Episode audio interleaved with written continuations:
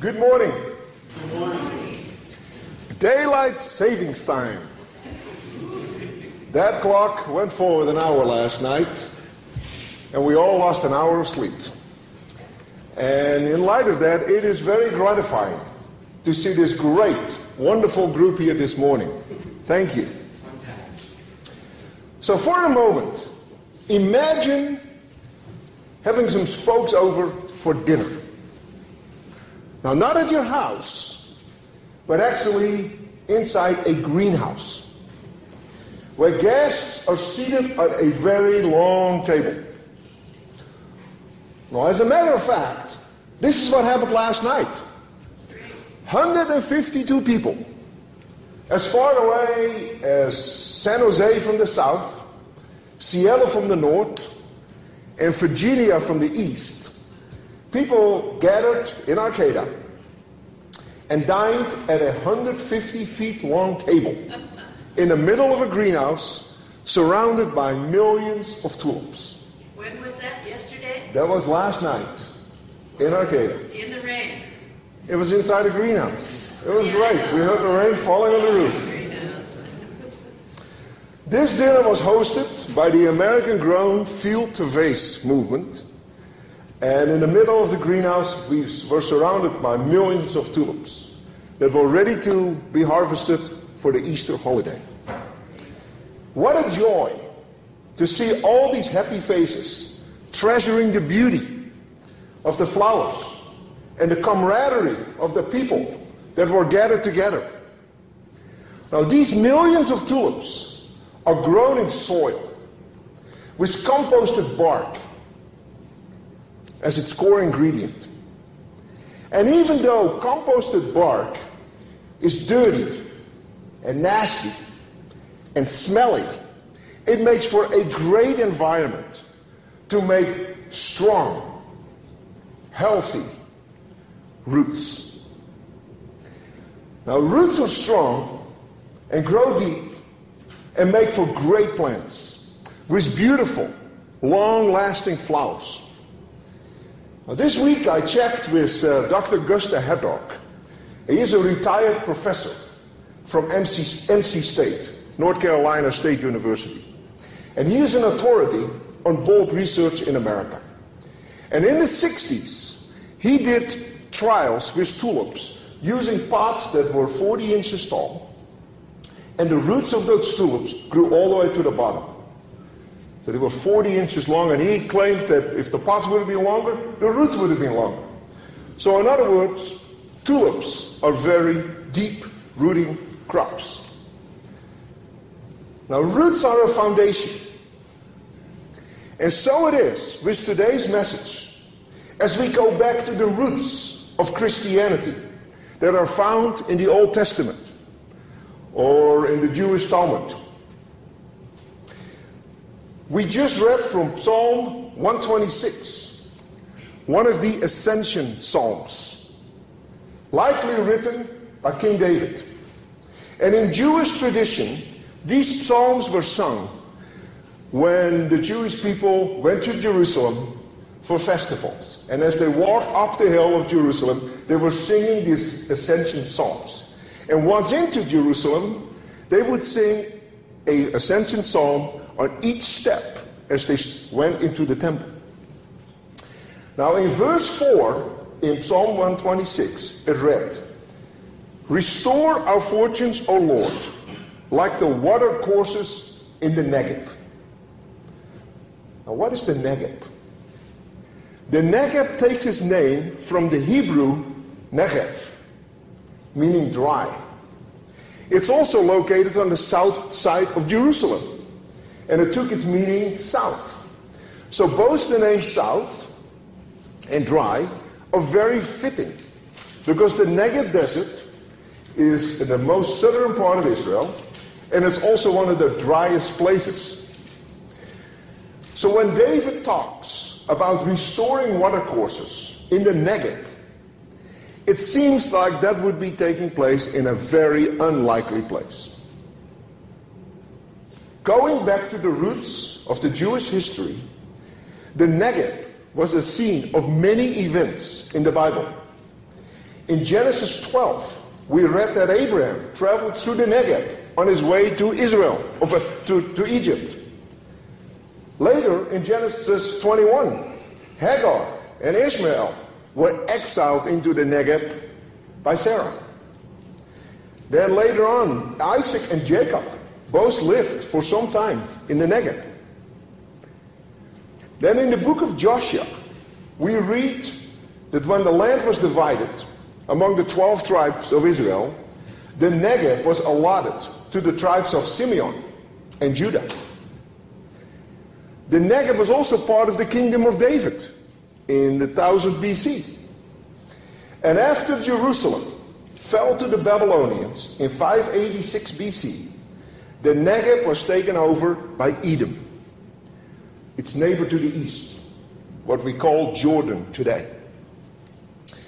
Then in 1948, when the State of Israel was established, its leading founder, David Ben Gurion, insisted that the Negev Desert was to be included as a part of the State of Israel. The Negev covers more than half of Israel's landsmass. Restore our fortunes, O God, like the water courses in the Negev. Or despite its desert nature, today the Negev provides Israel with some very productive farmland and abundant crops and water courses indeed. Now, these water courses come through these tiny little ch- ch- channels that are called drip tape. And the tulips that surrounded that field of dinner last night are irrigated with this drip tape. As a matter of fact, just in the tulip house alone, there is more than 100 miles of drip tape going through the tulips. Feeding the crops with water and nutrients right at ground level so the tulips don't get wet. But did you know that drip tape was actually invented in the Negev in Israel in 1960? So, in a way, the water courses in the Negev were restored. And it is this irrigation method that is used on vast amounts of, of farmland producing very prolific crops. And then see these? What are these? Cherry tomatoes. These were also invented in the Negev desert in Israel. These cherry tomato, tomatoes produced in the Negev are world famous due to the brackish water and over 300 days of sunshine a year, making it some of the sweetest tomatoes in the world. Now, our opening hymn this morning was Joyful, Joyful, We Adore Thee, a hymn written by Henry van Dyke based on the tune of Beethoven's Ninth Symphony. It is with this joy that David wrote about in Psalm 126. But what was this joy all about? Then our mouth was filled with laughter, and our tongue with shouts of joy. The Lord has great things for us. He has done great things for us, and we rejoiced. May those who sow in tears reap with shouts of joy. Now, biblical scholars widely believe that this psalm was written to celebrate the deliverance of the Israelites from Egyptian rule. And in particular, after the Egyptian army was swallowed by the Red Sea. And in Exodus 15:2, Moses writes, the Lord is my strength and my might, and he has become my salvation. And then in Exodus 15:20, with great joy, Miriam, the sister of Aaron, took the tambourine in her hand, and all the women went out after her with tambourines and dancing. Sing to the Lord, for he has triumphed glorious, gloriously horse and rider, he hath thrown into the sea. So, going back to the roots, this event was, had such huge significance in Jewish history that 200 years later, 200 years after David wrote this psalm, the prophet Isaiah also touched on this miraculous experience in Isaiah 43 16, 16 21. We talked about that a little bit today. Thus said the Lord, who makes a way in the sea, a path in the mighty waters, who brings out chariot and horse, army and warrior. They lie down, they cannot rise, they are extinguished, quenched like a wick. Do not remember the former things, or consider the things of old. I am about to do a new thing. Now it springs forth. Do you not perceive it? I will make a way in the wilderness and rivers in the desert to give drink to my chosen people. So here we have Moses, David, and now Isaiah, all describing the same event, which the Israelites crossing the Red Sea and the mighty Egyptian army being destroyed. Obviously, this is a major cornerstone in Jewish history, going back to the root. Now, the Israelites were saved from the waters of the Red Sea, and the Egyptians were not. But Isaiah is signaling something way more powerful that is to come. He says, roots are important, but do not remember the former things or consider things of old. Isaiah is foretelling the coming of the Messiah. I'm about to do a new thing. Now it springs forth. I will make a way in the wilderness and rivers in the desert. The Israelites were saved from perishing of the waters of the Red Sea. But with Christ, Jews and Gentiles alike, as we sit here today, we are saved from perishing with eternal life. And Jesus said in John 3:16, "Whoever believes in me will not perish, but have eternal life." The deep roots of Jewish culture and history are formed by this amazing event of the parting of the sea. But it was followed by the next 40 years in the desert. And it was during that time that Moses came down from the mountain of God. And it was during that time when Moses spent the book of Leviticus with 613 laws that shaped Jewish culture for the next 1500 years. And it is against that backdrop, through this lens, that Paul the Pharisee witnessed the world in the year 60 AD. Now, in 2011, we still had a Borders bookstore in Eureka. Been long gone ever since. Uh, But I remember going there in 2011 and searching for a book about the Apostle Paul. And walking through the store, I was surprised how many books were written on the Apostle Paul. There was a whole collection of them. And I remember buying a book called The First Paul, written by Marcus Borg and John Dominic Crossan. It's a great book.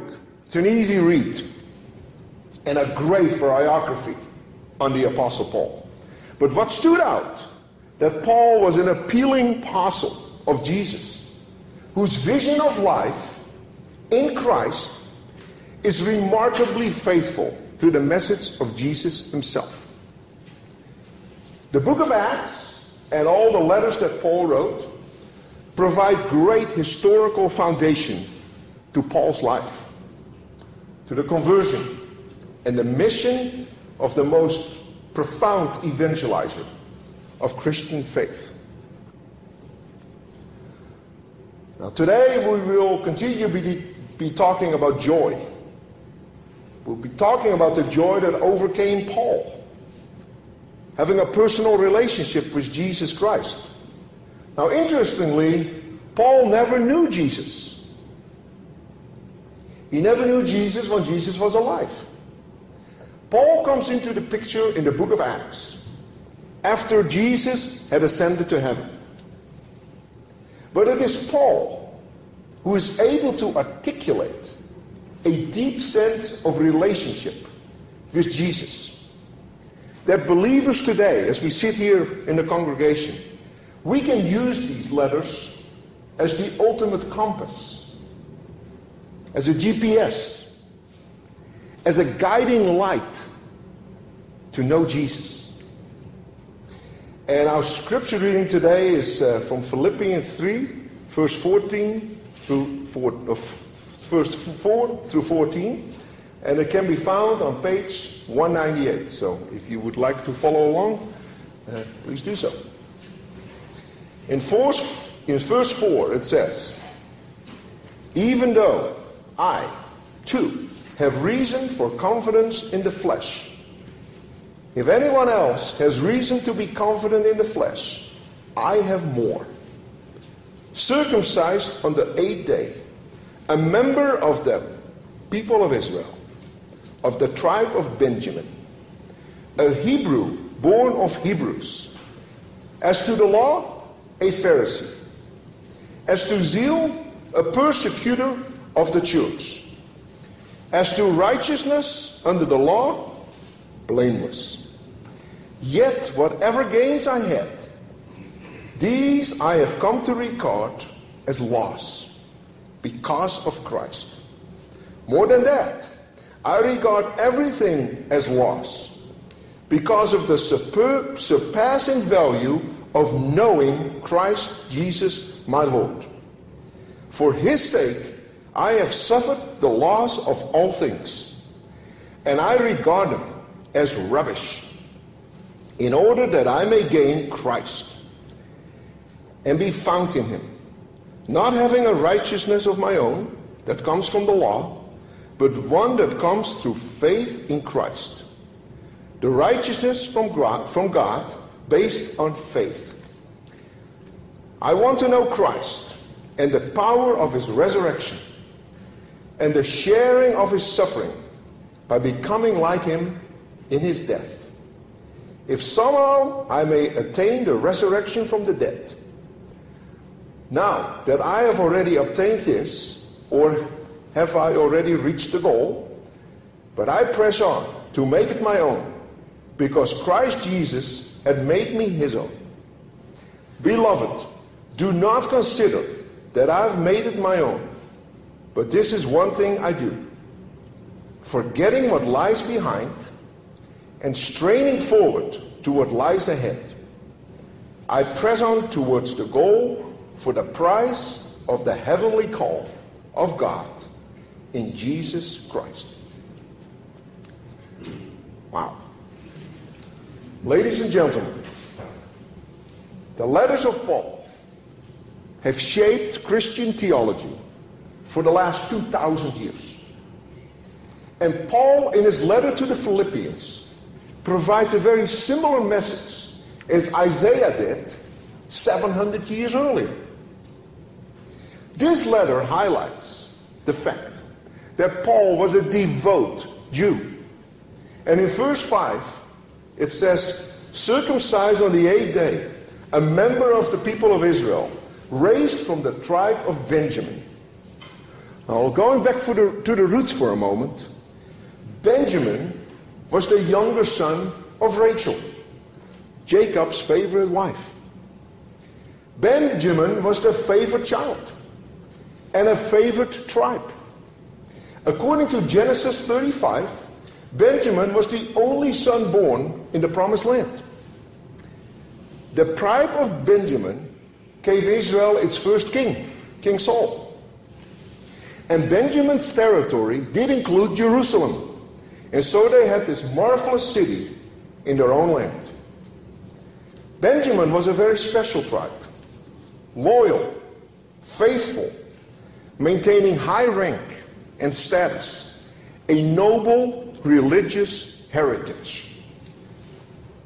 Paul was a Hebrew, born of the Hebrews.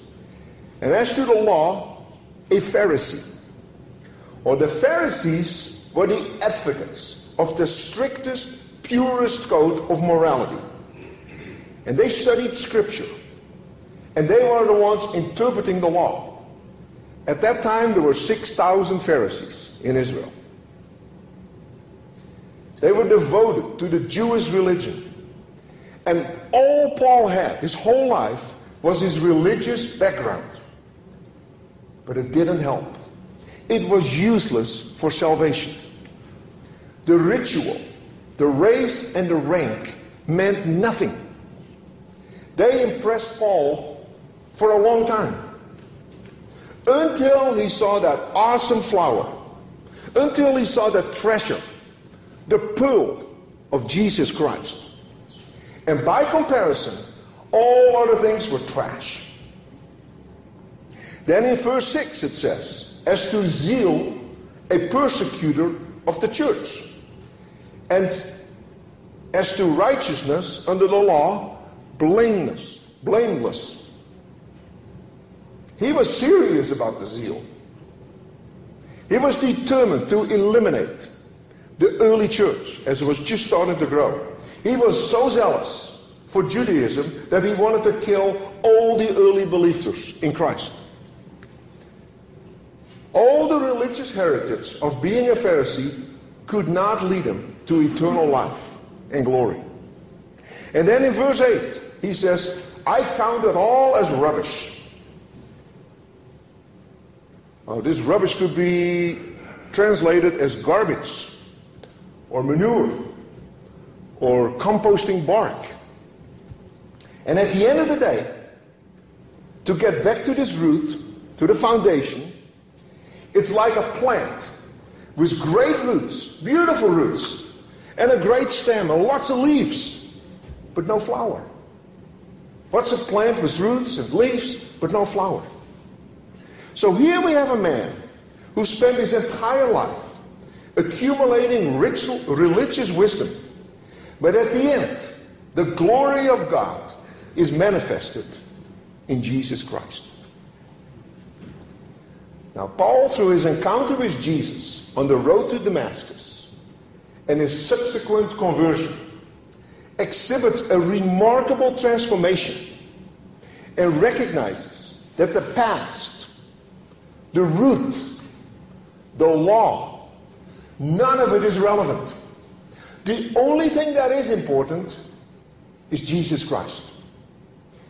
And to use this uh, analogy of this deep rooted tulip and the soil and the roots that made this plant so beautiful, we got the roots, we got the bulb, we got the stem.